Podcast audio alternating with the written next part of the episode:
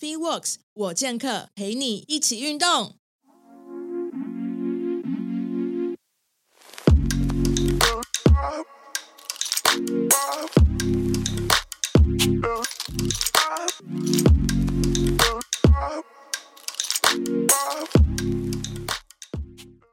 大家好，欢迎收听 FeeWorks 我健客，我是 Podcast 主持人 Karen。那今天呢，又邀请到我的教练 Rick 要来跟我们分享，就是一个很，其实上次有讲过类似的主题，但是这次我们讲更细、更专业。对，因为大家都知道嘛，就是现在很多的，不管是职业篮球队、职业球队，或者是说一些就是呃，应该说国外的一些媒体影响，其实大家在青少年的训练这一端也开始接受度变高了，因为以前过去可能大家都想说啊，小小朋友练重训就会被压扁啊，然后很容易受伤，影响他们发展干嘛的。但是其实有研究去显示，其实并不会，就是你只要有办法根据他们的生理去做调整，去做训练上面的规划，其实对于他们在运动表现来讲，或者是做呃就是成成长来讲，其实并不会有太大的影响。那其实我觉得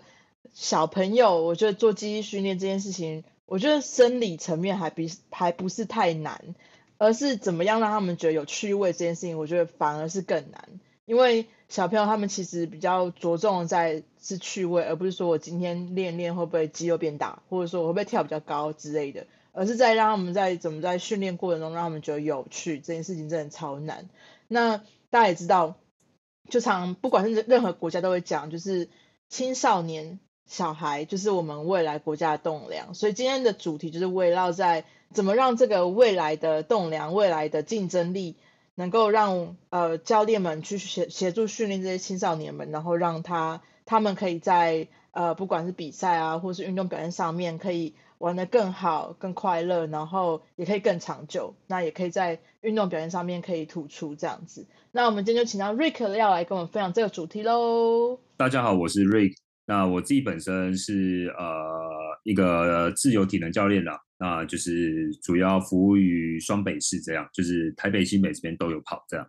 那我自己在过去其实也带了蛮多运动员跟选手，那特别是一些比较基层的小选手们，那跟一些可能比较喜欢呃运动，或者说家长对小朋友比较有期望的的小朋友来做训练，这样。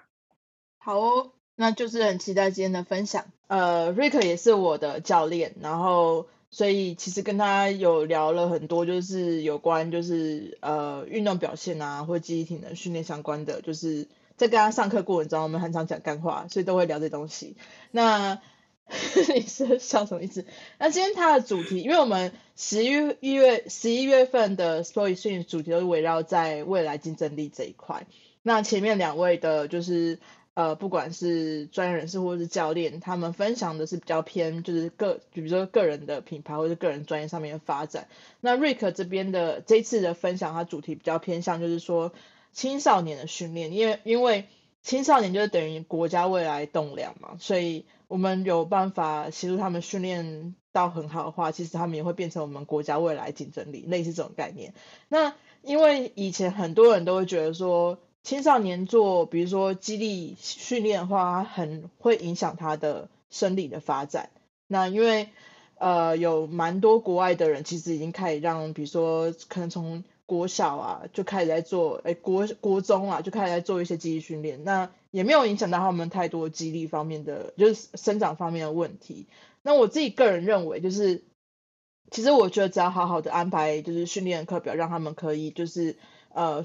顺着他们的生理的条件去做训练上面的安排之外呢，我觉得青少年比较多是，呃，他们都是比较喜欢觉得有趣，他们可以比较持续可以进行的事情，所以我就在心理层面怎么去设计一个就是训练课表，让他们觉得说，哎，这件事情是有趣，然后有有呃会想要一直去参与的，我觉得这件事情还反而比较难，会比训练一般大人难非常非常多。那 Rick 今天的主题也会提到这一块，那我们就接下来就把时间交给 Rick。那我们欢迎 Rick，Hello Hello。好，那我先呃，大家好，那我叫 Rick，那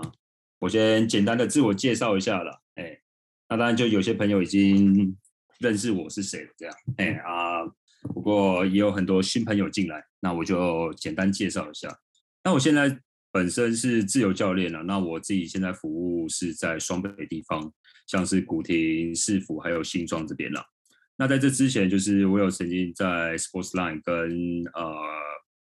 古亭的 RPS 运动整合训练中心那边曾经担任过教练，这样。那在这之前呢，我自己本身呃也是文化大学的运教所毕业的。那在在学的期间，就刚好呃有机会啦，可以带到文化男篮这样，然后还有当时呃我们田径队的跳步。那在更早之前，其实也有协助蛮多蛮多一些基层的运动运动校队队伍这样，然后一直到现在，其实也都有持续在帮忙跟训练这样。那我自己本身持有的证照是美国基地与体能协会的运动表现专家，然后还有就是呃表上面列的几张这样。嘿，那今天 Karen 会邀请我来分享这个话题，是因为其实我们在前阵子。应该是去年吧，去年就有录过一个 podcast，就是就刚好在聊青少年的训练跟一些呃我们常遇到的一些问题这样。那今天 Karen 就是说，希望我可以再更进一步的去分享更多的内容给大家这样。那我开始讲的呃讲训练之前，就先讲一下，因为其实青少年的。青春期算是是一个蛮特别的一个阶段了，因为毕竟他就是从一个小孩逐渐成长为成人的一个过程。那在那在这一段过程中，其实我们的身体跟心理还有各层面，比如说对外界事物的认知跟对一些事情的想法，其实都会产生呃天翻地覆的差别。这样，那所以青春期其实对于呃一个人来说，算是一个非常非常重要的事情。但在青春期里面啊，其实我们需要特别提到的是第二次的生长高峰。那之所以要提到这个东西的原因，是因为呃，我们的身高的成长其实会因为青春期一些啊体内的荷尔蒙的分泌，然后这些荷尔蒙的分泌啊，它其实会加速我们身体的成长，不管是在骨骼、肌肉，甚至是一些比如说我们的呃性特征，也都在这个阶段会慢慢的萌芽萌芽起来。那讲到这个东西的原因，是因为我们等一下会透过呃生长高峰这个东西来去判断说，呃这个小朋友大概介于什么样的阶段。那知道他在什么样的阶段之后，我们才会比较清楚说我们在训练的时候，我我们要怎么去做会比较适合一点点。那我们都知道，女生的青春期实其实会比较早来一点点。那呃以过去的平均来看的话，大概会落在十一点五岁左右。那男生的生长高峰就会比女生慢一点点，大概慢个两年左右，是在十三点五岁左右。但因为近期呃，其实我们也知道，就是可能生活上面的变化跟饮食习惯的差别，其实呃观察到好像有变得比较早的趋势啦。但以目前的平均来看，就大概是这个呃，大概就是这个岁数这样。那在我们呃身高呃，在我们面临身高成长高峰的过程中啊，其实男女生身高上面都会有产生一个蛮蛮大的变化。以女生来说的话，在这个阶段，她其实大概就会平均啊，平均每年大概长高九公分左右。那男生的话，大概会平均长高差不多十公分左右。那在这阶段呢，在这阶段呢，我们体重其实也会呃快速的增加。那增加的。量啊，大概会是占我们成年呢成年理想体重的百分之五十左右，所以其实在这个在这个时间，你的身体的发育会非常非常的快。哎，等一下，我看一下怎么啊？哎，等一下，哦，有有有。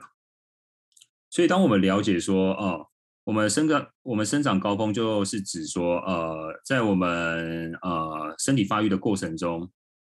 身高长最快的一段时间，那当然最快的时间，其实我们可以看到我们的左上角是在我们刚出生的时候，那那个时候是我们身高成长最快速的时候。再来第二个就是我们青春期的这个阶段，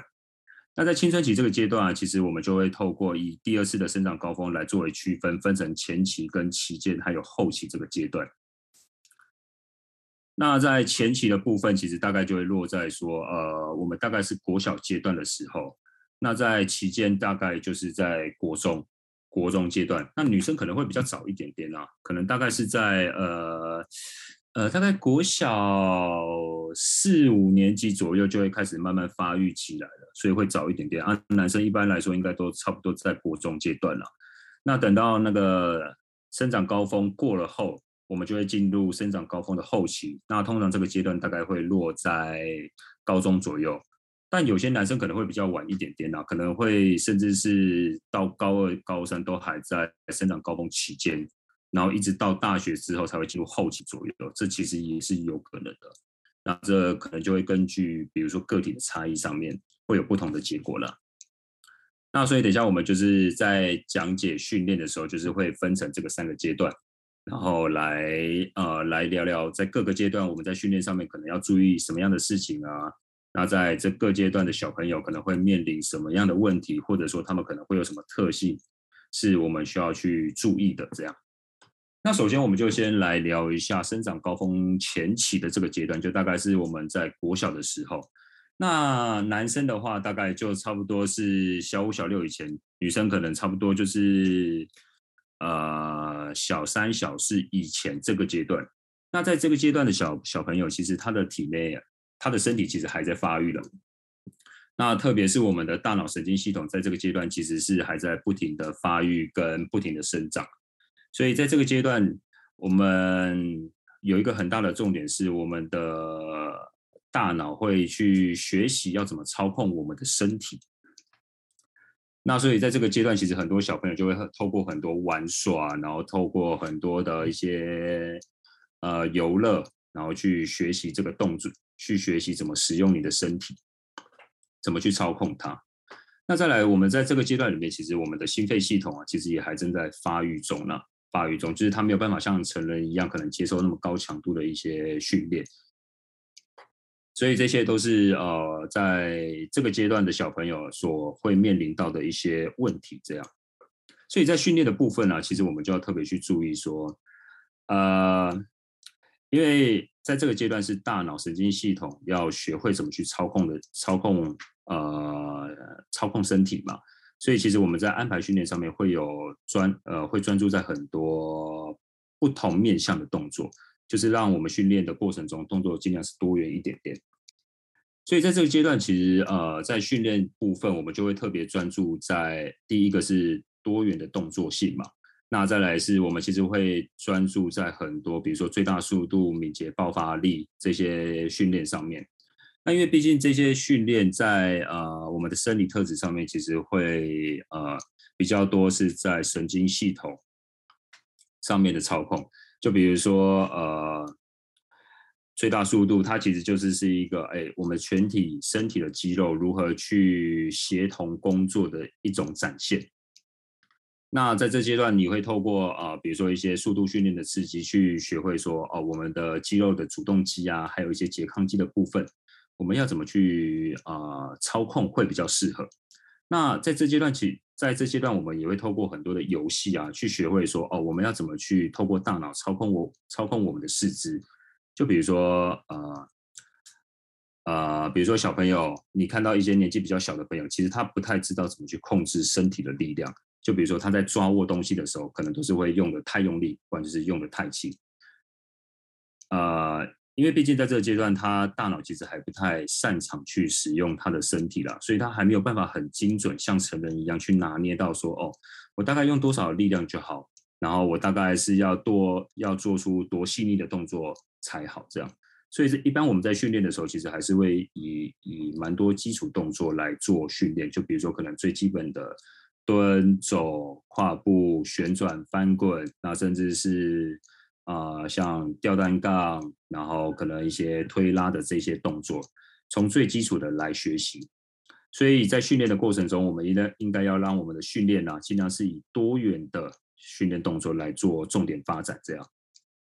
那再来期间，其实我们也会很需要去做一些协调性跟平衡能力的训练，因为这其实也是刺激我们大脑去操控身体的其中一环的。特别是协调协调性的部分，那协调性这个东西，它其实就是说去操控我们身体各肌肉啊，如何精准的使用适合的力量。因为如果在这过程中，如果你的肌肉本身不够协调，无法好好的去善用每一块肌肉的话，其实你可能在做一些动作的时候是会处在比较费力的情况，那或者说可能是会比较呃比较没有办法完呃比较没有办法流畅的去完成一些动作。那说到这边，其实我就会想到说，呃，不知道各位有没有看过一些小朋友，就本身呃或者说成人了。可能在啊他的肢体动作上面，你就会觉得说，哎，他就是看起来很不协调，或者说就会觉得说他的动作很怪。主要的原因其实啊，蛮呃有一部分原因可能就是来自于他在啊，比如说生长高峰前期这个阶段，其实可能太少运动，或者说太少游玩的情况。比如说像我看近几年的小朋友，其实就很容易有这些趋势。比如说像我这一阵子是在带一个呃某国小的排球队，那其实他们现在年纪也差不多是小四、小五左右，但你可以看到很多小朋友其实，在一些肢体动作的协调上面是很感觉很不顺畅的。就比如说我从最基本的起跳这个动作，起跳这个动作，其实我们需要透过啊可能奔跑，然后你的摆臂。然后通过你的核心稳定，再加上你下肢的力量去完成一个完成一个动作，但很多小朋友其实就连最基本的摆臂动作，他可能都做的没有办法没有办法完成的很顺畅，这样。所以其实这部分可能就是呃就是啊，因为现代科技可能比较发展，然后他们在活动量跟运动量上面就相对少很多，所以会导致说他们一些肢体动作跟协调性上面可能相对没有那么好了。所以这也这也是为什么我们在这段期间需要做这些东西。这样，那再来是在这一个阶段的小朋友，其实他们最喜欢的事情就是玩乐，他们非常非常喜欢玩。所以，如果你在教学上面你是用太那种知识化，就比如说啊，你可能就是跟他说啊，你这动作应该要怎么去执行啊，或者说啊，你现在就是应该要这样做的话，其实大多数他们都不太会理你。哎，甚至是他们会觉得这东西真的超无聊，他们根本完全不想做。所以在训练的时候，其实应该要把那种啊比较趣味性的游乐方式融合在在里面，这样就尽量是把训练包装成是一个游戏，让他们去玩乐、去挑战看看。那再来，另外一点是他们的在在这个阶段，小朋友的专注力其实很低。就比如说，你可能跟他们讲一些事情的时候。呃，你可能大概比如说讲个十句话，他可能只会听到了前面的两句话，后面的几句话他大概就是啊完全就是失忆了，或者说他专注力可能就已经不在上面了。那这并不是因因为他们本身专注力不够，其实是因为在这段呃在这个期间，小朋友的大脑本身还在发育，就他没有办法太专注的在某一件事情上面太久。所以其实我们在教学的过程中，反而应该是把我们的指令是用一个最简短、最啊轻松易懂的方式，让他们去听。这样，Eric 可以问你说，你有没有一个举个例子？比如说在带那个呃国小排球队的时候，你呃比如说带他们做某一些动作训练，你怎么去就是让他们不会失去兴趣这件事情？比如说你要教他们。吊单杠，吊单杠还蛮好玩的。有什么是你刚举的例子类似的这样子？嗯，比如说像在做一个呃，哦，就比如说在教起跳，呃，在教那个跳跃这个动作好了。因为像我们前面不是有提到说，很多小朋友的摆臂其实都做的很不顺畅嘛。那我在教呃，那我在教学的时候，就比如说我可能在带一一个成年人的时候，我会跟他。我会先示范动作，然后做出摆臂的动作，说啊，你应该要这样去做。比如说，OK，你的手在起跳之前，手应该是摆在后面；起跳的过程中，应该要把手去往上举高，啊，去摆动，去往上跳这样。但对于小朋友来说，他们其实不太会这样听，所以我会换另外一个口令，我会直接给他们一个目标，就比如说，啊，OK，前面有根柱子嘛，那你们就是跳起来，想办法想办法摸它就好。那在这个过程中，其实他们就会知道说啊，跳起来手要去往上摸，他们就会去完成这件事情，然后是用一个很简短的方式让他们知道说要怎么去做。所以这会是一个儿童跟成年在教学上面可能比较不同的地方了。而且儿童的理解力其实有时候没有办法像成人这么的好，但并不是说说他们很笨啊，只是因为说他们对于这些事情，他们其实不太 care。就比如说你跟他说啊，你要用哪块肌肉干嘛干嘛，其实其实他们反而不太会听。所以我在教学的时候会比较常用一些外部的指令，就像前面讲的哦，比如说摸东西啊，比如说你要练跳跃这个动作，就是直接直接去摸东西，然后可能做，比如说在在做一些要求推的动作的时候，我可能就会用一些比较生活化的方式，就比如说。啊，你就是想着墙壁上面有一个你很讨厌的人，你拿这个球用力的去往前丢，这样就是透过这种方式，比较简单的指令，比较口语的方式，让他们知道怎么去执行吧。那再来另外一点是，哦，小朋友有一个问题是，他们的体力没有所谓的保留了，通常就是零跟一而已了。嘿，就你可以看到，比如说你去公园看到很多小朋友的时候，他们基本上就是会尽全力的冲刺、奔跑，然后尖叫这样。然后等到他们真的是完全没力的时候，他们就会停下来，可能喘一口气。但是喘完气之后，他们又会开始哦全开，就是又开始疯狂的冲刺、乱跑、尖叫，这样就是他们比较没有那种所谓的保留的概念。因为像比如说我们，比如说像我们一般可能成人嘛，在训练的时候，我们可能都会想着啊，我等一下这个动作可能要做三组六下，那这个重量那么。重量那么重，我可能没有办法蹲那么多下，那我可能就会试着去啊保，就是可能重量做的比较轻一点点，去做一点保留，或者说可能今天我的训练项目是要做，比如说五趟的全速冲刺，那一般人就会想说啊，哇，要全速冲刺，那我这样第一趟全跑的话，那我后面应该会蛮累的吧？那我可能前面就先用个八成力就好，然后等到最后一趟再全开。但是对于小朋友来说，他们不太会。知道要这样做，就是他们，你跟他们说跑五趟，他们就真的是尽全力的跑五趟这样。嘿，所以变成说，在教学的过程中，你要特别去注意他们体力的分配，然后可能要适时的喊暂停，或者说你要强迫他们休息，不然很多小朋友真的是你跟他做，跟他说做三组的时候，他可能是一口气把三组全做完，他不会像我们现在可能是有保留的这样，哎，我做完三组休息一分钟。然后再呃做完一组休息三分钟，然后再把再做一组这样。像我之前去跟那个带那个排球队的小朋友，他们他们就这样，就是我跟他们说，哎，你们再来就是沿着这个绳梯啊往前跳，呃往前这样跳一趟，然后我们休息一下下，然后再跳第二趟这样。如果我没有喊暂停的话，他们就会直接三趟连续跳完，连续跳完，他们完全不管体力有没有保留这件事情。所以变得说，你在教学过程中，啊，暂停这件事情是非常重要的。就是你要适时的去，哎，喊，我们现在是休息时间，要很精确的跟他们说这件事情，他们才会真的哦，乖乖的停下来这样。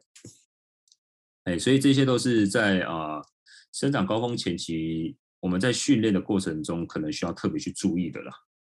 然后，因为像这阶段哦，我再另外提到一个是。在这阶段，其实我们做一些基础动作的训练，其实是非常重要的。因为其实我们可以想象一下，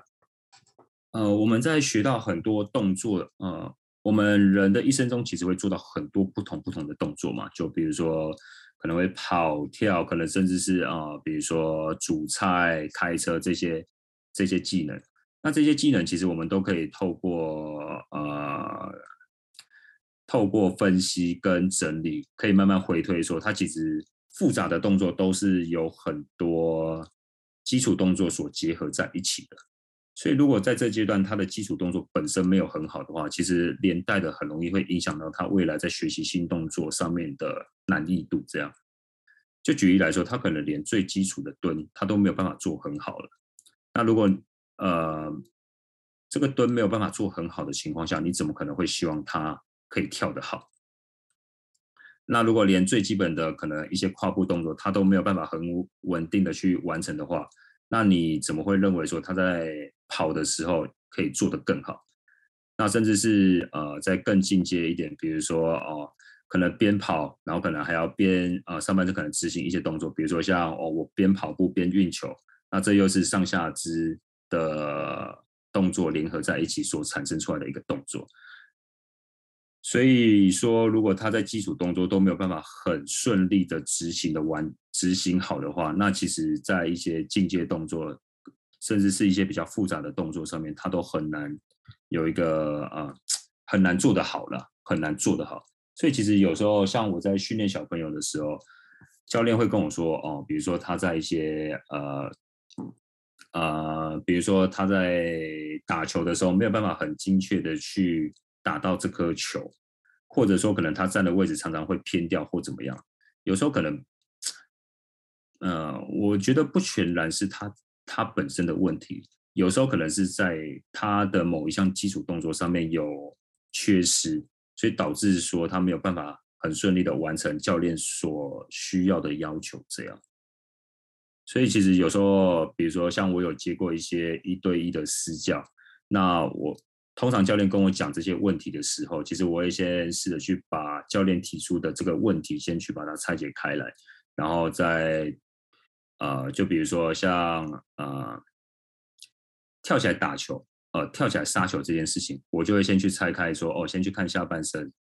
啊，跳的这个动作有没有问题？那再来看一下，呃，上半身，啊，比如说他在挥打球本身这个动作有没有什么问题？然后再进阶的去看说，哦，他的核心本身有没有问题？然后就一一去看每个部位，部位说，哦，有没有什么地方是有缺陷的？然后再去帮他做调整。那其实通常这样都会得到一个蛮好的效果了。那到了在国中这个阶段呢，那国中这个阶段就是算是真的进入啊青春期的中期了。那在这个时候，其实会有个特点，就是你的身高会长得非常非常快。那甚至有开始开始有一些大人的呃模样出现了。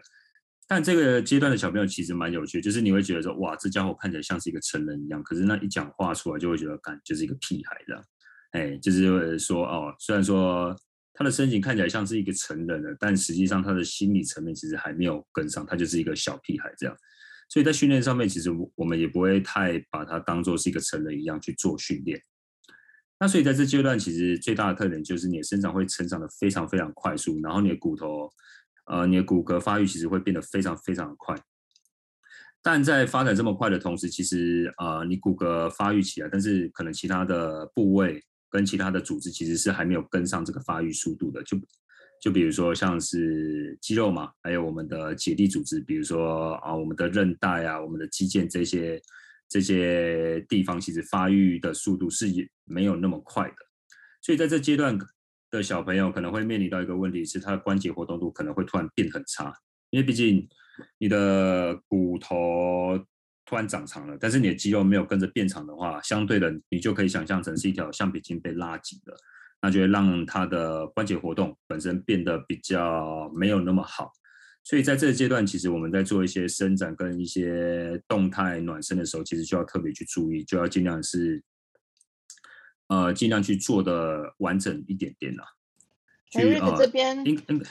嘿，嘿，这边你有跟我提到过，就是说。小朋友在这个阶段的时候，因为他突然间长很高嘛，所以在呃大脑还没有去适应自己的身体突然间被拉到这么高，所以在各个活动度上面，还有身体的适应上面，其实都还要适应，等于算是一个全新的身体那种感觉。哎，对，对啊，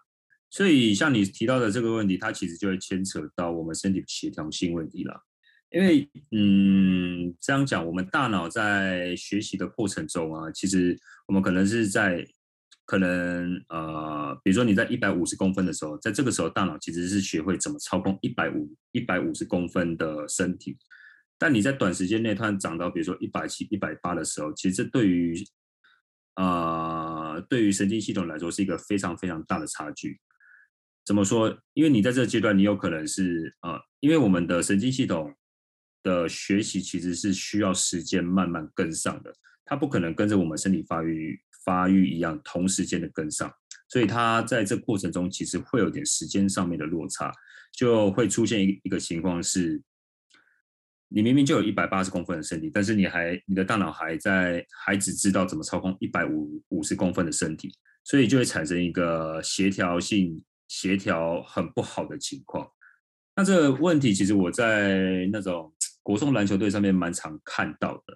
就你会看到有些选手，就是啊，他的肢体协调突然变得很很不好，这样就比如说一个防守滑步，他可能身体会突然变得很笨重，然后就是哎，奇怪，怎么速度突然变得这么慢？然后你看他做动作的时候，又会觉得怪怪。那通常问教练，教练都教练就会说啊，可能就是他可能训练不够或怎么样的。但如果再进一步去问的话，就可能会发现说哦，可能因为他突然成长的太快速，其实是他的大脑没有办法跟上身体发育的速度了。那在这一点上面，其实还要特别去注意到的是，呃，呃，每个小朋友的青春期其实都不太一样。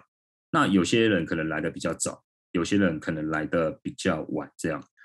那比较晚的，通常呃比较不容易有协调性的问题，因为其实他在，因为他的发育比较慢嘛，所以他其实有更多的时间可以去呃学习怎么使用身体，你的大脑怎么去控制你的身体这样。但对于那种身体发育比较早的朋友，早的小朋友，就可能会出现协调性上面的问题。那针对这一类的小朋友，其实你在训练上面可能就要多做一点，可能呃，比如说呃基础动作的练习，然后一样像我们前面讲的，就是呃不同动作尽量让他去多做尝试，然后再来下一点是呃心肺系统在这个阶段其实还在持续的发展，那其实还没达到最好最好最好的情况。那所以这个阶段，其实我们不太呃不太会不太建议啊，不太推荐去练一些，比如说 HIIT 啊、间歇这种呃这种训练上面，反而应该是着重在有氧能力跟一些心肺耐耐力上面的训练，呃效果会比较好了。那呃至于我们刚刚讲到的那种间歇训练啊，其实在训练效果呃我不能说是完全没有用了，但就是论 CP 值来看的话，其实这。其实，在这个阶段训练那种什么间歇之类的，其实效果反而没有到很好。所以，如果在时间有限的情况下，我还是会建议说，着重在有氧能力跟心肺耐力的训练上面会比较好。那再那再来，另外一点是因为在这阶段嘛，我们身体其实就会发育的比较快，那其实也慢慢接近成人的身体，但其实还没有发育到最好。所以在这阶段，我会开始做一些基础的基地训练。比如说，可能从最基本的，呃，那这边的基础肌肌力训练，我比较会着重在徒手的动作训练上面。比如说，可能从最基本的伏地挺身，可能徒手的深蹲，可能引体向上这一类的运动去做训练，这样。因为在这阶段，你的身体会突然发育的很快，就比如说你的手臂可能呃会突然变得很长，你的身高可能突然变得很高。那在这阶段，其实你的身体的呃协同性上面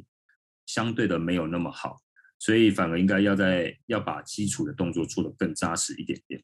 所以在训练过程中，其实我就会特别着重在核心、肩膀跟髋关节这些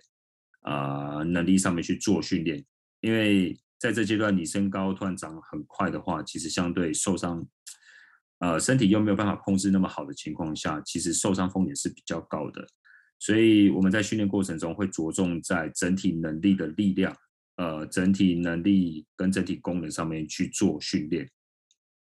那再来另外一点是在增强式训练上面也需要特别去注意。怎么说？就是说，嗯，并不是说不能做增强式训练，而是说在这阶段小朋友其实骨骼发育其实还没有到最成熟的时候。那在这个时候，其实如果你给他做一些难度太高的增强式训练，有可能对于身体的一些软组织跟一些骨骼组织上面会产生过大的压过大的压力，那在这个时候其实会比较容易受伤。所以其实，在训练上面，我就会从一些比较基础、那难度比较低的一些训练上面，可能从最基本的跳向动作，甚至甚至是原地跳这类这一类的动作开始做训练。那再来另外一点是啊，因为生长高峰前期，呃，生长高峰期间，在这阶段呢。呃，每个小朋友的发育状状况会落差蛮大的，会落差蛮大的，所以在训练的时候，我们一定要注意到所谓的个体差异，就是有些人可能青春期来的比较早，他身体发育的比较快，那他力量提升的相对也比较快，那这个时候他可能可以完成一些，比如说重量更重或者说难度更高的一些训练，但相对的有些小朋友可能就是发育的比较晚一点点，呃。那他的可能身体还处在比如说比较偏前期这个阶段，那他可能就没有办法像生长高峰期间这些小朋友有一个很好的能力表现。所以这个时候教练不应该说啊，就觉得说你就是烂或怎么样，那只是是因为他的发育时间还没到。那再加上这这个阶段，其实小朋友的心理会变得非常非常敏感，所以我觉得教练一定要特别注意这件事情，不要有太多的那种哎，就是啊，我觉得你很烂或怎么样的情况出现，因为这对小朋友的信心打击上面其实是非常大的。那啊我一般在训练的时候，就会特别按照比如说他们每个人的状况去做分组，做分组做训练。比如说像有一些冲刺训练，可能就是是比较具有竞争性的嘛。那你在安排的时候，就不要把那种呃，比如说个体差异太大的小朋友，把它放在一起，放在一起做训练，因为这样可能呃，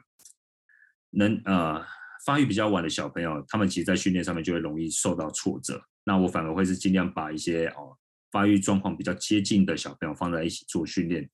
的效果会比较好了，会比较好。我说带泳队嘛，他们反而很会配速。你知道有时候就这种，如果是从小开始训练小朋友，就真的蛮聪明的啦。但我我之前也有跟一个教练聊过这个问题，就是说为什么会出现这种情况？其实大多数情况，呃，很多时候都会来自于是。啊，这个是他的经验分享，就是说，呃，通常都是因为教练，呃，怎么讲，他出尔反尔吧，出尔反尔。就比如说，怎么说？就比如说，因为有时候教练很喜欢加嘛，就觉得，哎，你们今天可能看起来没有很累，要不然我再多加一点，再多加一点好。那这个时候就很容易变成说，啊，小朋友就会就会觉得说，啊，我也不知道再来会不会。啊，什么多加一些训练？那如果如果我前面就把整个力量全都用完的话，那就后面就没有办法好好做了嘛。那这个时候他们就会开始学会怎么去调配他们的体力了啦。所以我觉得这也是一个训练环境之下产生的一个结果啦。他这边应该讲的是那个个体差异的这一块，就是把能力比较相当的放在一起会比较比较适当。对对啊。因为我觉得，其实青少年在训练的时候，我觉得反而要特别去注意说，因为他们其实这个阶段就是在培育，他们其实就是一个幼苗。那如果你真的是用成人的训练思维，那种太竞争的训练思维去培养的话，我觉得有时候反而会适得其反。就是呃，怎么说？就是因为呃，过度的竞争，其实有时候真的是很消耗心力的一件事情。特别是我带过很多不同层级的选手，就会发现到，其实我们到成人应该才是啊运动员的通常啊，通常通常到成年的时候，应该是我们职业生涯刚开始的时刻。比如说你可能进入大学，可能更高的成绩去做一个比赛，做一个训练这样。但很多哦，然后再来是你会慢慢面迎来你的生涯高峰。但是我们会发现，说很多小很多运动员的生涯巅峰，其实就在可能国中、高中就已经结束了，然后再来上大学就开始走下坡了。其实很多时候就是，对啊，嗯，这阶段小朋友就是比也比较抗压性也没有像可能是已经成人这么高，然后所以，有时候如果你是太把他们放在比较竞争环境，或者是说没有去做呃。分分分分类分组的话，他们反而会恐惧，会怕训练这件事情，然后反而会造成他们可能很快就放弃了这项运动。嗯，甚至是可能他们身他们心里就会开始产生很多排斥的情况出现。嗯，就比如说像我那个时候在带文化男篮的时候，就啊，因为每年其实都会有一批新生进来嘛。那新生其实都会多少看到哦，他们的状况大概是怎么样？那你就会看到很多那种，看那个身材素质，那个他的身体能力素质真的很好的选手，但他就说他一进来他直接他就直接说他不想打了，因为他觉得太累，然后就会觉得说哇，这个身体素质这么好的选手怎么会就这样放弃掉？就你会觉得很惋惜，说如果他未来。他在大学能够再经过一个完整的培训，那未来是不是有机会可以进比如说职业球队啊，或者说有个更高层级的发展的机会，这样，就会觉得，哎，你知道看了就会觉得，哦，心痛，就觉得，哇，这个是一个才，怎么会这样呢？所以每阶段的心理层面都不太一样，像对呀，高峰前期可能就是你要让他们觉得是有趣的，让他们可以就是愿意去参加这这个训练，可是，在高峰期期间的心理状态，可能就是他们已经开始会有。比较敏感的心思，然后会比较有一些就是竞争力出现，他比较不知道怎么去应对这样的情绪的表现，反而会去抗拒这件事情。对。对，那我觉得有时候这也是这个这个阶段很特有的一个现象啊，就是因为每个个体差异的状况真的差太大了。那如果再加上小朋友又不了解这种事情，所以其实有时候那种呃就会出现一些。嗯，比如说，可能我觉得我比你厉害的这种情绪出现，甚至再严重一点，可能就会产生所谓的霸凌了。所以，所以我觉得这这个阶段，教练真的要很有耐心的去管理每个小朋友，要跟他们说什么样是正确的，什么样什么事情是不对的，这样。就而且我觉得蛮大的心力。我觉得这个阶段的青少年也是。培养运动喜好的非常关键年龄，在这个阶段没有这个运动的喜好的时候，后面就其实就不太会有运动习惯或运动喜好了。对啊，而且其实我觉得在这阶段反而也不太适合有过度的过度的竞争。嗯嗯嗯，因为其实在这阶段，你你可以想一下，你就是从国小升到国中而已，其实你了不起就是把很多的基础动作学会了。所以在这阶段，其实我觉得你反而应该是着重在可能一些比较进阶的能力的学习，比如说可能开始学会，可能啊，比如说基础的要怎么跑战术啊，然后可能就是一些更多观念的学习。那如果你在这个期间就直接去让小朋友过度竞争的话，就是过度过度的竞争的话，那其实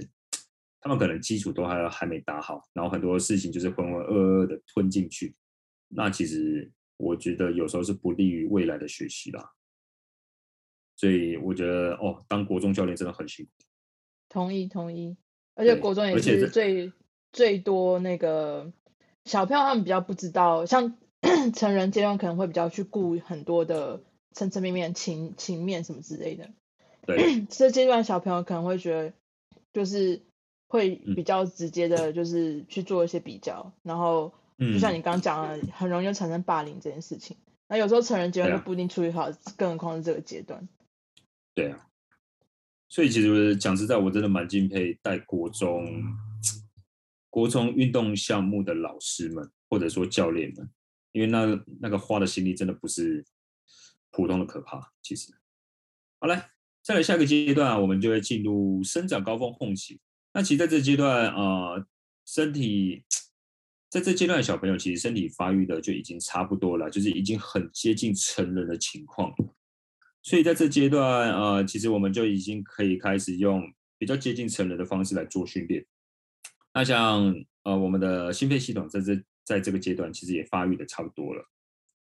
所以在这个阶段，其实你就你就可以开始从事各式各样的训练，比如说像。我们前面所提到的间歇训练嘛，然后甚至是一些耐乳酸的这类训练，其实都可以开始慢慢加入了。但一样要记得说，虽然说它已经逐渐发育完成，但其实还没有到完全发育完成的阶段。所以在训练的量跟强度上面，可能就是要特别注意注意一下，然后避免有一些呃过度训练的情况出现了。那再来是呃，他们这阶段其实身体的荷尔蒙其实也分泌的。也已经发育的差不多，就已经很接近成人的水平了。那所以在这阶段训练期，在这个些在这个阶段的训练里面，我们就可以开始放入一些肌肥大的训练。就比如说呃，比如说一些运动项目，可能像呃团体类运动项目，像篮球、篮球、橄榄球这些可能需要肌肉量的运动项目，我们可以就可以在这这个阶段把这种。增加肌肉的训练项目，把项目把它放进去，这样。那当然，因为在这阶段，其实我们前面哦，我们前面也经过很多的打底了嘛，所以呃，身体呃，如果你有从国小阶段开始接受完整的训练的话，其实你的身体发，你的身体各项机能应该是发育的蛮完整的。那这个时候，其实我们就可以开始把一些更专项化的训练把它放进去，这样。就比如说像在体能训练里面，你就可以开始把更接近运动场上所会需要使用的能力特别拉出来做训练，这样。但原则上还是希望是以全面性的发展为主，就是不要过度的针对啊，比如说可能篮球我就是要啊，就是在跳高跟冲是很重要，那我训练里面就全都练这些，反而不是，我们应该就是还是以全面性的训练为主，然后专项训练就是啊，慢慢的让比重越来越高，这样会比较适合。所以像这边我给。呃，书上给的建议啦，会说大概占个百分之二十左右，会比较适合一点点啦。那再来是这阶段，因为呃竞争程度会更高了，就比如说有更多的比赛，然后你训练强度其实也会比以往拉得更高。因为在这阶段，通常高中这个阶段其实是一个蛮大的分水岭，就是一个选手未来到底有没有继续有没有继续要往这个运动项目去走下去，其实在在这个阶段就会很明显的。因为如果说哦，你可能真的是呃有能力，或者说你未来对呃想靠这个职业为生的话，其实就会开始选择可能比如说啊竞争比较好的学校啊，或者说可能接受更专业的一些机构的培训。那所以在训练的强度上面就会变得更高，然后比赛也会变得更多。所以在这阶段训练上面，其实我们就要特别去注意说训练的强度跟训练量上面会不会有太多的情形出现。因为在这阶段，小朋友真的很容易有过度训练的情况出现。嘿，那再来是在这阶段，呃，因为呃，我们竞争的心态其实已经慢慢上来，就是开始各选手会呃，比如说开始比较说啊，谁的能力比较好，谁的能力比较不好，然后可能会有互相那种啊，彼此之间同才同才之间竞争的意识出现。所以，其实在训练上面就可以呃安排一些可能。比较有挑战性，或者说是可以让两个人去，比如说可能就是团体项目，让两个选手可以去竞争的一一些训练，慢慢把它放进去。就比如说冲刺训练，就可以放一些啊，比如说可能就可以开始，比如说看谁冲刺的速度比较快，比如说把两个啊冲刺速度都很快的选手，就是放在一起，让他们互相去竞争。透过这种方式去去训练，可以更有效的激发这些小朋友的身体潜能吧。那当然，在呃，那当然在这阶段，其实还要特别去注意的是，呃，我想一下怎么讲，就是在训练上面，可能还是要特别注意啊。他们毕竟还不是成人，所以训练的强度，我觉得还是多少要有保留，会比较适合一点点。因为毕竟可能你进入，比如说像。大学或职业阶段，你可能会去开始测试一些，比如说 ERM，比如说你的深蹲最重重量做到多少，或者说可能哦某个训练项目哦某个能力的极限在什么地方，在这阶段其实我比较不建议去做，因为毕竟虽虽然他们已经很接近成人了，但其实呃他们还不是成人，还不是成人，呃所以如果这样呃过度的。去给啊，怎么讲？给太高强度的刺激的话，其实有时候呃风险大于它最后的收获了，收获。所以像在这阶段，其实嗯嗯，类似在这个高峰后期的阶段，就不太适合去做，比如说只有单纯以建立三项，或者是说很极端的什么像健美类似这样子的专项的训练。对，然后甚至是比如说，像有些教练可能会蛮蛮喜欢测，比如说啊，E 呃 ERM，就是你最重重量做一下的重重量这样。那其实我反而比较建议是用比较推估的方式啊，比如说做个三 RM 或五 RM 的训练强度，呃的次数来去推估说它最重重量可以做多少，反而是比较好，因为。太推到极限，有时候小朋友会不知道，呃，自己自己的极限在什么地方。那这个时候其实很容易受伤，很容易受伤。就比如说哎，我今天可能要测个什么深蹲的 ERM，然后比如说，哎，有个小朋友干可以蹲到一百八，然后另外一定会有人想说，哦，我要比他强，然后可能就是硬蹲个一百九之类的，然后就会出现这种情况。那有时候这种测验其实风险真的太高了，所以一般来说我是不太建议的，不太建议，就是这个是要特别去注意的地方。就是有竞争是件好事情，但是竞争过头其实是一个危险，因为毕竟他们还是小朋友，可能对一些。身体的反应跟观察上面没有那么没有相较于成人这么的敏锐了，所以其实这一点可能就是教练需要特别去注意的一件事情。这样，那所以在呃，我们刚刚讲了，在三个不同阶段的小朋友身体发育上面，可能需要去注意一些事情。那其实还是有其他的考量了，就比如说我在安排一个训练计划的时候，就必须要考量到我我到底有什么样的设备可以做使用。比如说是有重训室，或者说哦，他们可能连最基本的器材都没有，可能需要由我由我来准备。那这也会变成说你在设计上面可能会有不同的差异。这样，那再来还有是时间上面的问题。呃，虽然说近几年其实呃，其实各个运动项目对于体能训练来说已经慢慢知道它的重要性了，但有。但讲实在的，其实你需要特别啊，怎么讲？嗯，你要特别在花钱请一个体能教练，其实相对是一个蛮大的开销了。那所以这个时候你就要考量到你跟这个选手的配合到底是什么样的。比如说短短期的啊，比如说可能我就一次而已，那可能就是来练心安的。哎，那还有一些是比较短期配合，可能就是哎。我比如说三个月后有个比赛，希望在这个阶段好好做一个体能训练，然后或者说是真的是那种长期配合的、长期配合的的的的机会，这样就比如说像现在很多 HBL，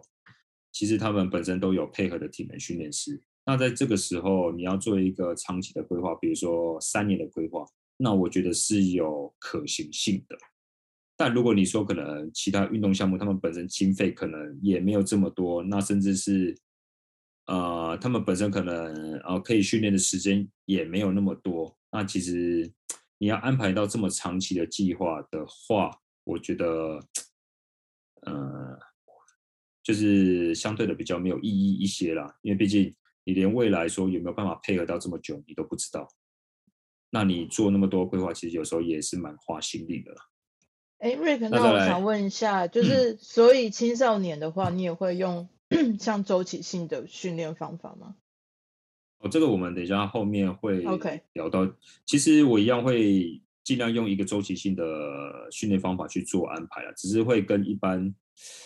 所谓的周期，呃，我们心中有的周期的概念比较不一样，嗯，比较不一样，这样。哎，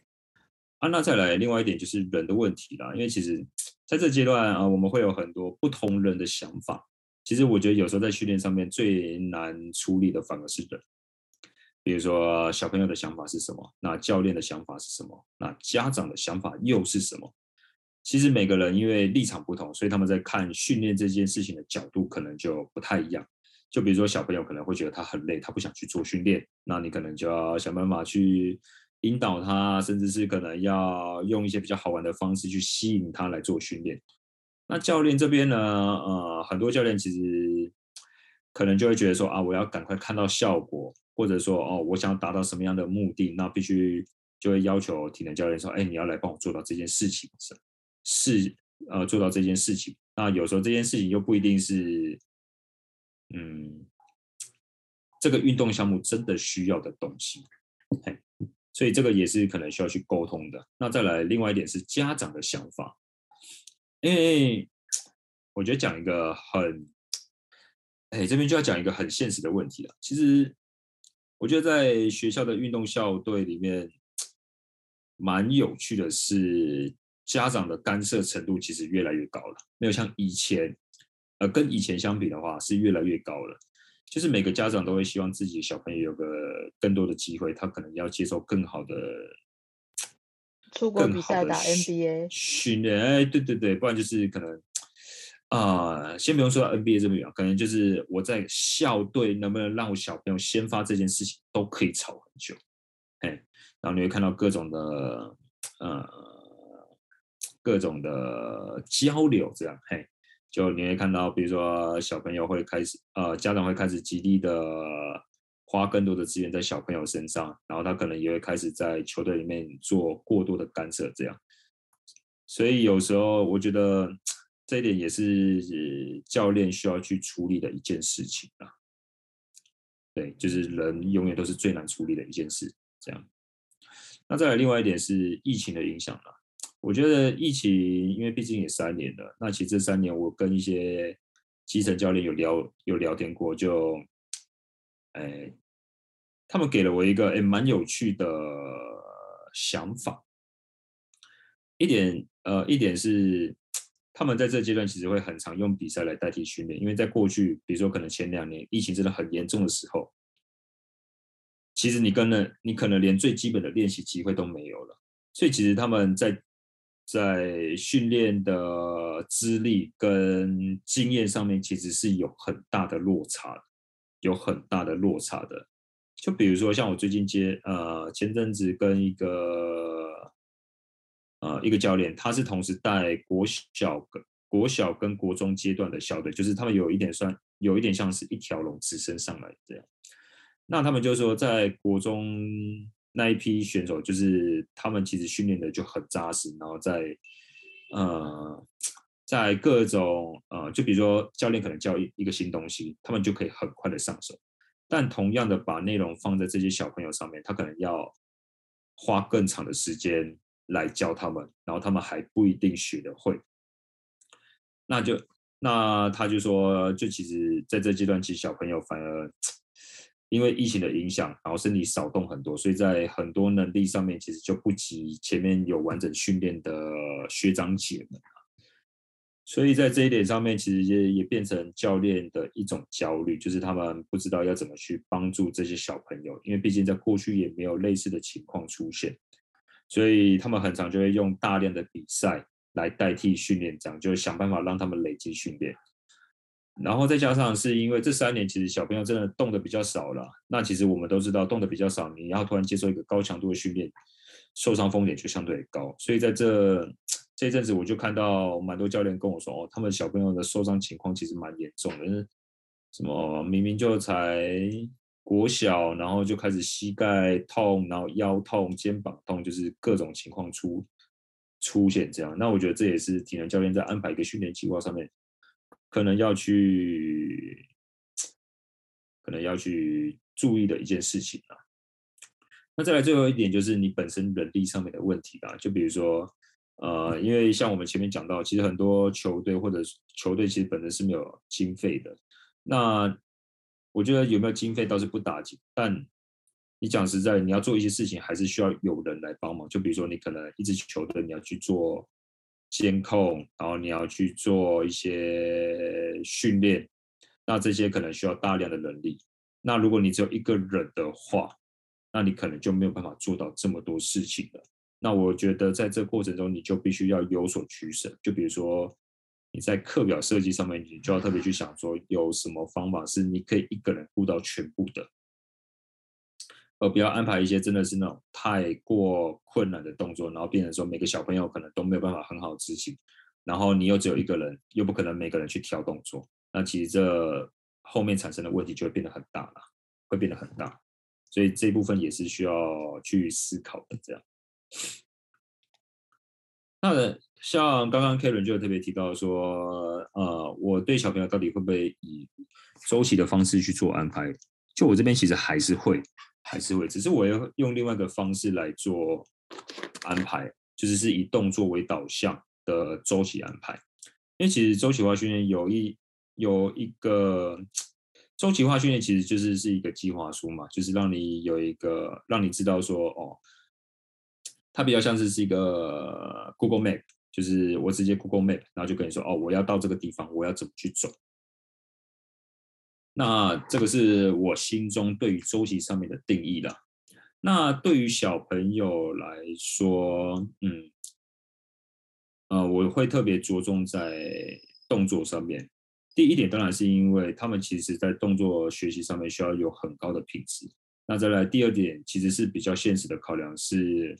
呃，我在很多情况下其实没有太多的器材可以做使用，可以去做使用，因为我的选手大多数可能都是一些基层球队，然后他们可能比较不是甲组的的球队这样，所以他们本身的资源可能就没有那么的丰富。那所以你希望要求说啊，我就是什么啊，我有个完整的设备来做训练，其实是相对比较困难的。所以很多时候啊，我可能只有一些简单的器材，那我可能只有啊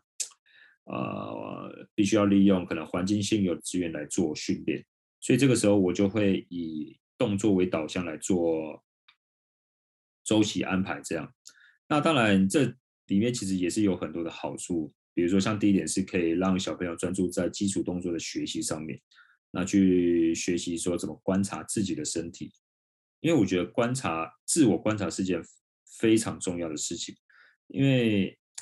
你在透过训练的时候，透过观察自己的身体，你会慢慢清楚说，哦，我在做动作的时候，我的身体在干嘛？那其实它连带的会提升你自己本身的本体感觉，你可以很清楚知道你的身体在这训练中发生了什么什么事情。我在做动作的时候，哎，我是不是哪边呃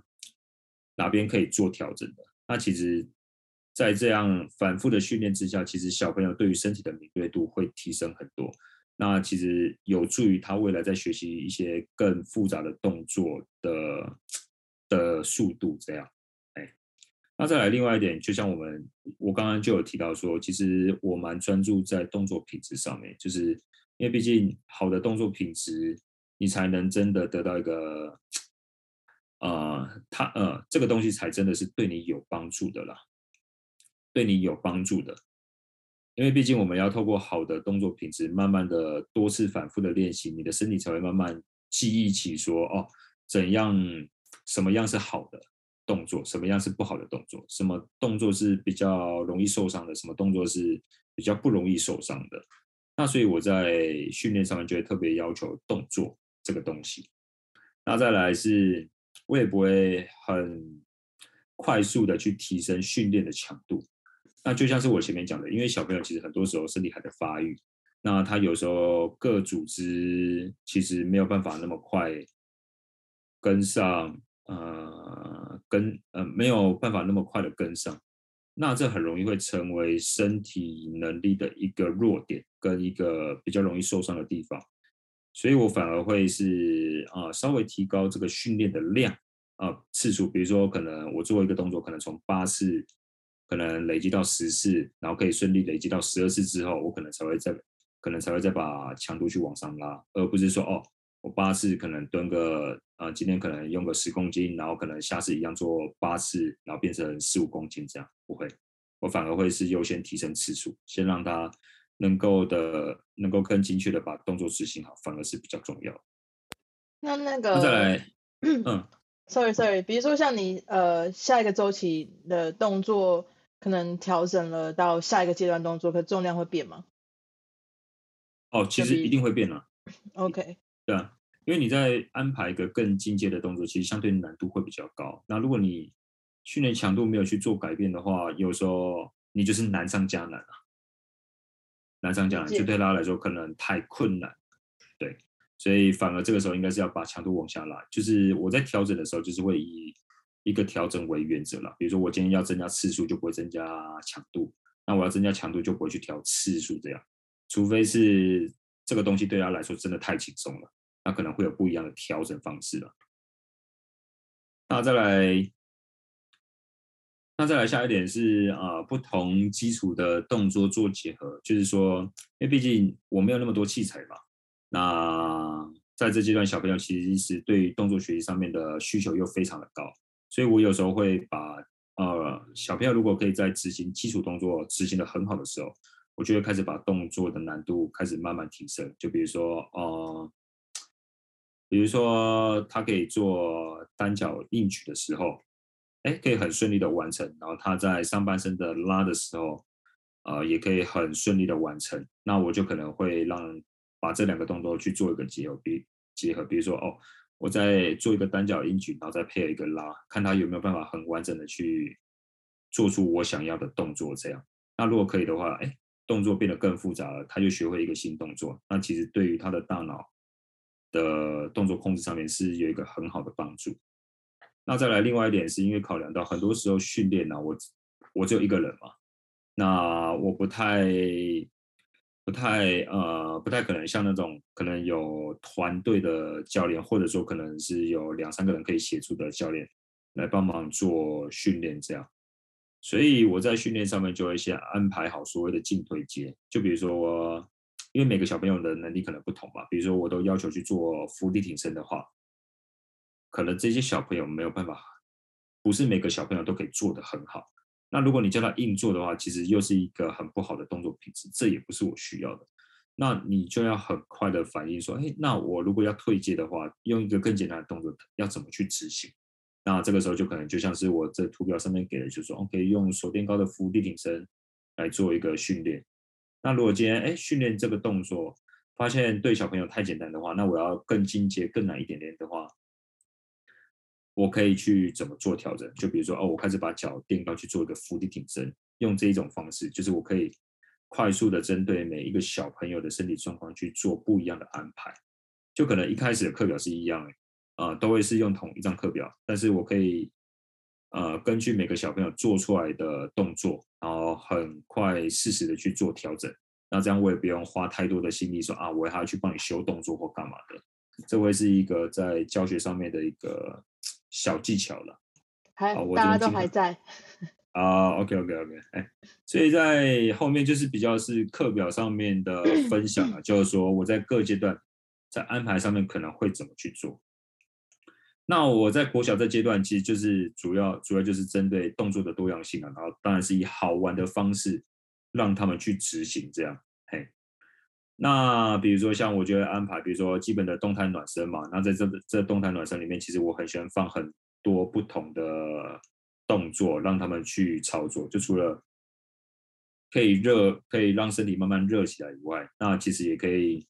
让他们在这过程中去学会更多不同的动作，学会怎么去控制我们的身体。这样，那在可能这边就是会用一些比较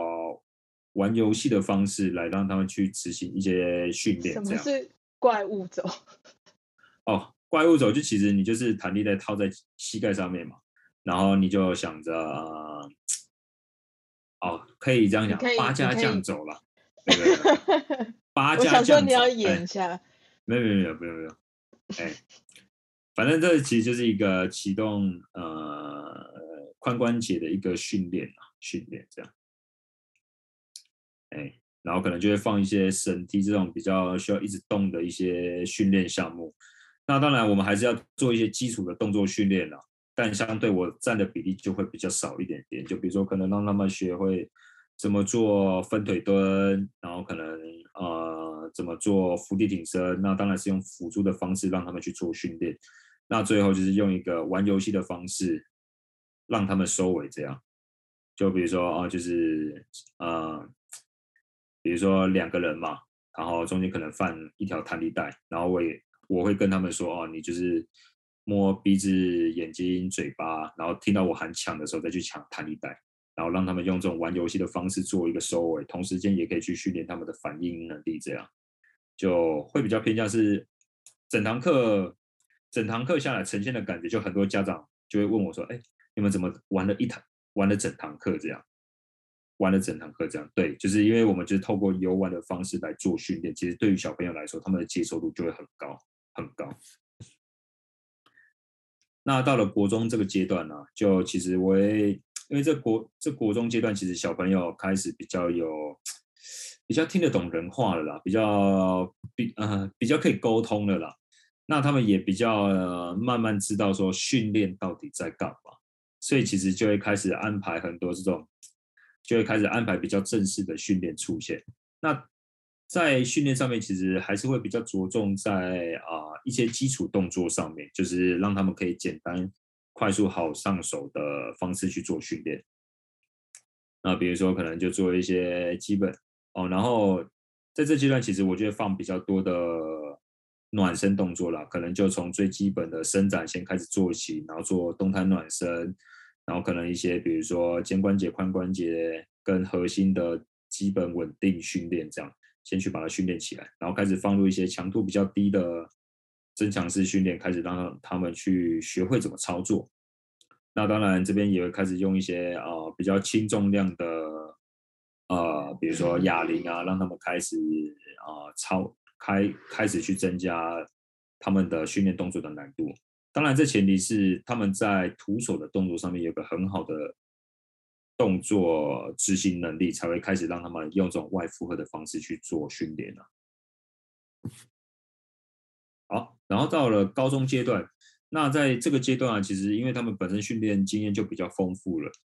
所以我会开始再放入一些更进阶的训练项目，呃，训练动作，就比如说可能呃。比如说，可能推药球，然后做冲刺这种比较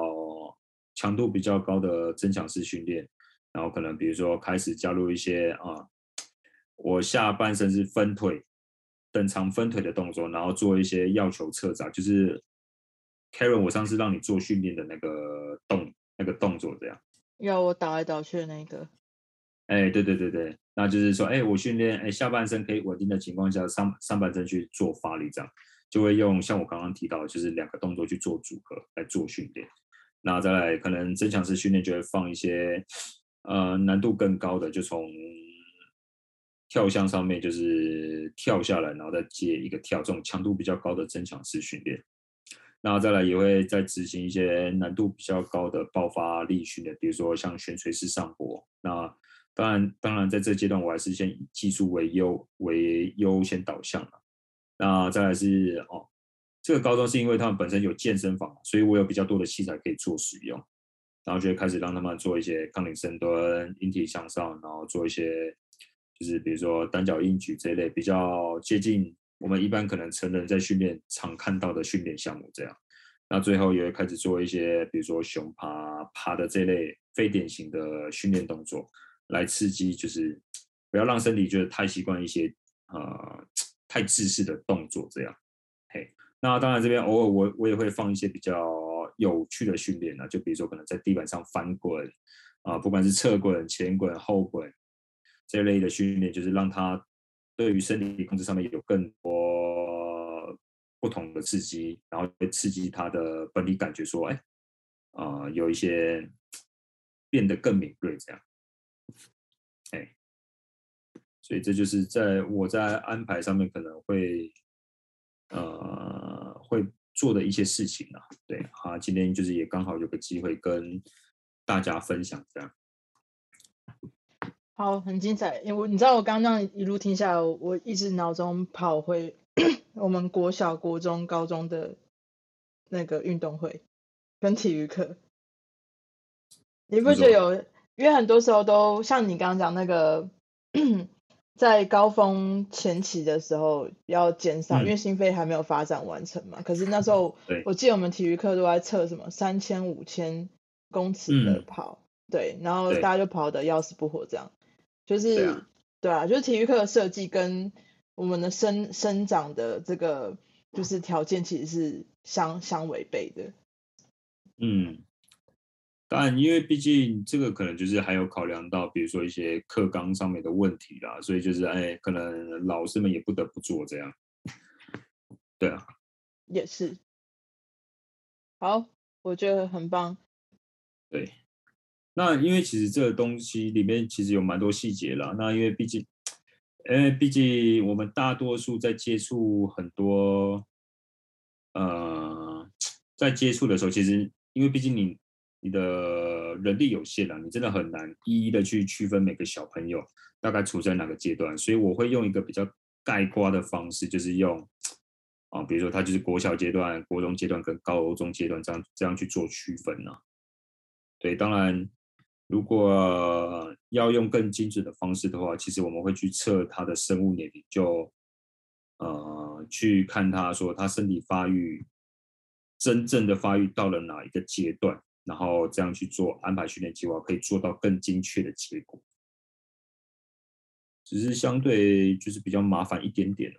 哎，像很多的国小跟国中都没有，嗯，就是所谓的就是重训室或者是器材室，或这个要怎么办？这个时候，呃像我自己的做法啦，我就准备一个那个我的工具包这样，哦，哎，就是一个训练工啊、三角锥之类的。OK，对，就我有一个大包包，里面就是放了绳梯、脚锥、缆架，然后很多的弹力绳，然后跟药球，还有一些什么比较短的弹力带啊，就这一类的器材，就是可以让我带着走这样。所以主力训练通常就还是主力训练通常还是就是以像弹力绳这样子的器具去完成。对啊，嗯，不然就是可能呃学校有时候可能会有一些比较轻的哑铃啊，那这些其实也可以拿来做训练啊。嗯，对啊其啊如实要有一些像嗯单杠之类东西也可以。哎，对，然后甚至是我有时候会让小朋友用书包啦，书包，哦，也可以，对对对就是稍微用身边的重量。嗯，对，因为其实哦，小朋友的书包都超重，所以其实很好用，很好用，真的。对啊，比如说像练深蹲，你没有负荷，就叫他们把书包背着啊。背着，对，对啊，还顺便教他们正确背书包的那个姿势。哎，对，然后一个书包不够，你可以背两个这样。其实我自己在心中的，呃，这个是一个我心中的想法，就是因为在青少年这个阶段，其实我们一定要记得，重点是他们还在发育，我们重点是要帮助他们发育。所以在这个阶段，其实我我们不应该操之过急，就是很多、东西，我们应该是要可能用更全面的角度去去看待它。就比如说，因为有些教练可能会有战绩上面的压力，然后可能必须为了战绩，啊、不得不做一些安排，这样。那这安排有时候可能是就变得比较不是出自于为了小朋友，嗯，理解。所以我觉得对，就我相信有带过基层球队的教练们，其实或者说以前是选手出身的教练们，或者说朋友，就应该可以理解这件事，就是说，呃，很多时候我们安，很多时候安排其实都不是出自于小朋友，但我觉得在这个阶段这样做的话，有时候会扼杀掉很多优秀的人才啦。嗯嗯，优秀的人才，因为像我真的看过，排斥排斥这个运动了，然后就不喜欢，就为了为了比赛而而打球那种感觉。对啊，然后嗯像比如说，哦，我那个时候在研究所就看到篮球队几个学弟，哇，那个哦，就这样讲啊，他们膝盖真的有够惨，明明就是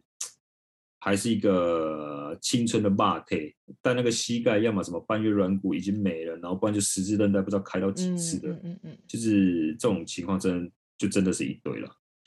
那你就会觉得说，哇，这么好的才在他的巅峰期就可能在国中、高中就已经结束了，对啊，相对减少他们养老。对，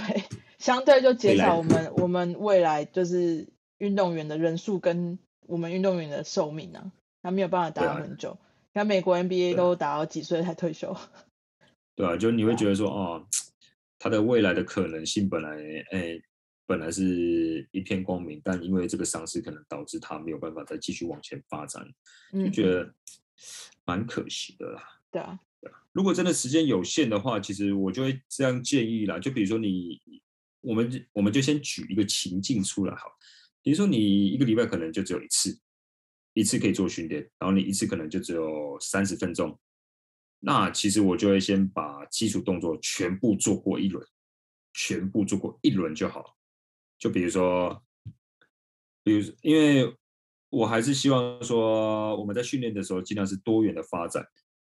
那所以就会变成说，比如说以我们高中这阶段的课表，那我可能就会说哦，比如说我这边很多都做两组吧，那很多可能都只做两组，或者说呃呃或者说三组这种，那我可能只会让他做到一组就好，让他做到一组就好。但至少在每一每一个动作上面，我都有操作到，然后都是哎做的不错，这样它其实本身就会有训练效果出现的。本身就会有训练效果出现。嗯对，所以我觉得可以用这种方式，就是哎，如果真的没有时间的话，那可以用这种方式。那再来第二个方式是，呃，我会去思考说，对于这些小朋友最重要的训练动作是什么？是什么？比如说像很多跑跳类的运动项目，我就会很着重在他们落地的技巧跟下肢的稳定性，所以我可能就会先着重在这个东西上面去做训练。那其他的我反而会把它放成次要，就是我有时间再去做训练。就比如说，哦，等一下，我看一下。哦，比如说这个好了，我用国中阶段这个课表。比如说，如果我时间真的有限的话，我可能像这种哑铃抓举这种棒呃哑铃抓举这种动作，我我可能就不会练。胸推引体向上这种，我可能也不会练。我可能就是先练个最基本的核心稳定性，然后基础的落地动作，然后可能再来练个下肢的肌力这样。那然后如果最后有时间，可能练个引体向上去增加上肢的肌力，这样可能就这样。所以就变得说，先去回到一个大原则了，先去思考说什么东西最重要了，然后什么东西是次要的，因为你这样在安排的时候才比较不会觉得，哎，我好像什么东西都很重要，什么都应该练这样，就是可以透过这种方式去做调，去做调整这样，对，就是是一个建议，对，那当然其他人可能也有一些不同的想法，那我觉得就是都可以。就都可以试试看，其实就找到一个，呃，对小朋友有帮助的方法，就是一个好，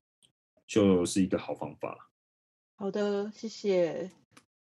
好，我觉得其实就是现在青少年也是，我觉得家长家长家长这么的热血的想要让小朋友有好的运动表现是好发展啦。对比我们那个年代，就是，但我们尤其是我们女生。那爸爸妈妈都会说啊，女生不用不用会运动啦，就是就是乖乖的 在家就好了。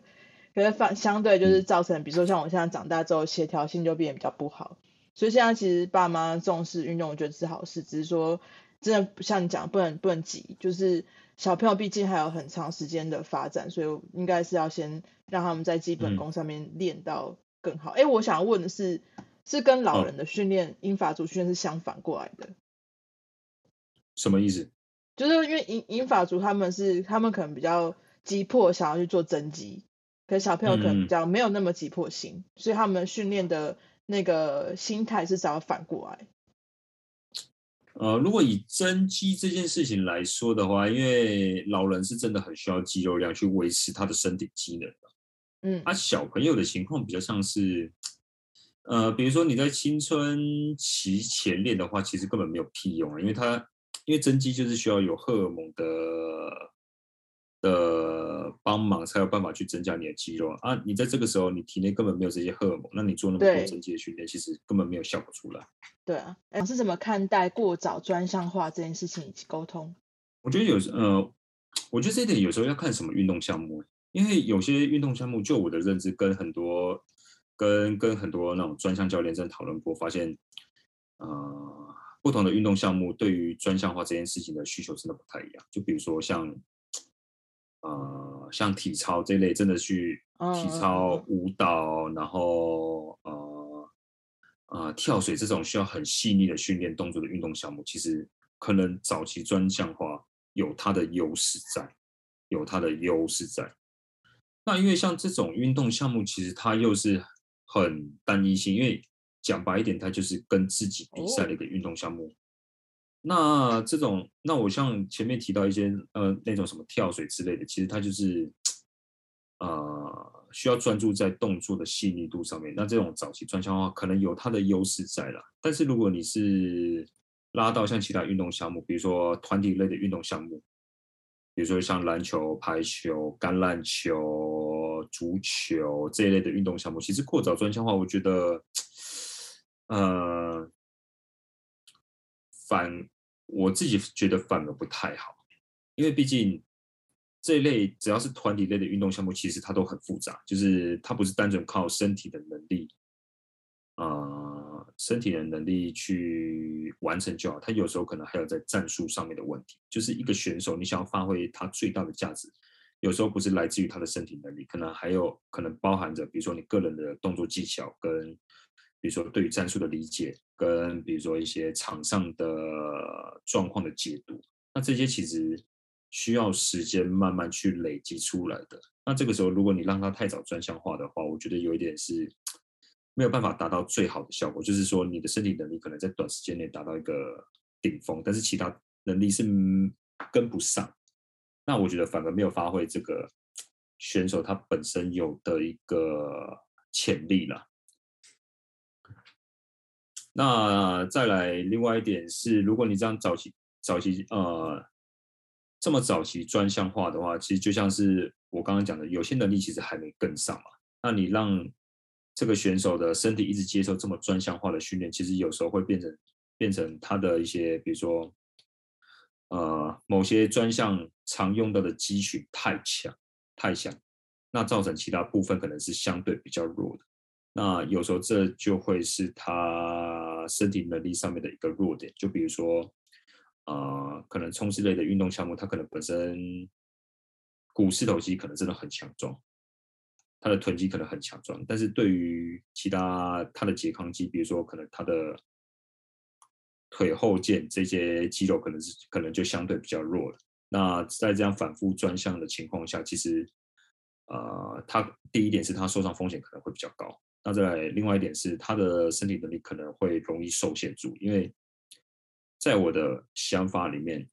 身体能力的表现会出现在身体最弱的一环。所以，如果你在这个时候如果没有经过一个全面完整的训练的话，那呃，你真的敢说他的专项能力真的是完全发挥出来？我觉得有时候不一定，有时候不一定。所以对我呃。我心中有一句话，是一个算是前辈跟我说的吧，那我也一直把它放在心中，就是技术是体能的延伸。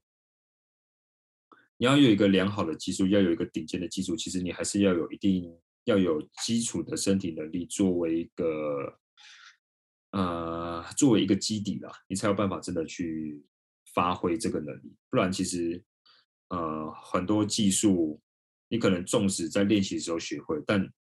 可能面临场上的实际状况，你可能根本没有办法用出来。那你练这个技术其实根本就没有意义啊。或者说你的身体条件本身就是还没达到使出这个技术的门槛。那如果你硬使用的话，第一个可能就是没有办法好好去运用它；第二个是这有可能是一个潜在的受伤风险，因为毕竟。这个东西就是超出你身体的能力，那它自然就是是一个风险的存在。所以其实我觉得还是要回归到可能看你本身的运动项目是什么，然后再去再去嗯再去思考说怎么做会比较适合。很感谢 Rick。哦，不会不会，拜拜拜。刚小丽。感谢啊。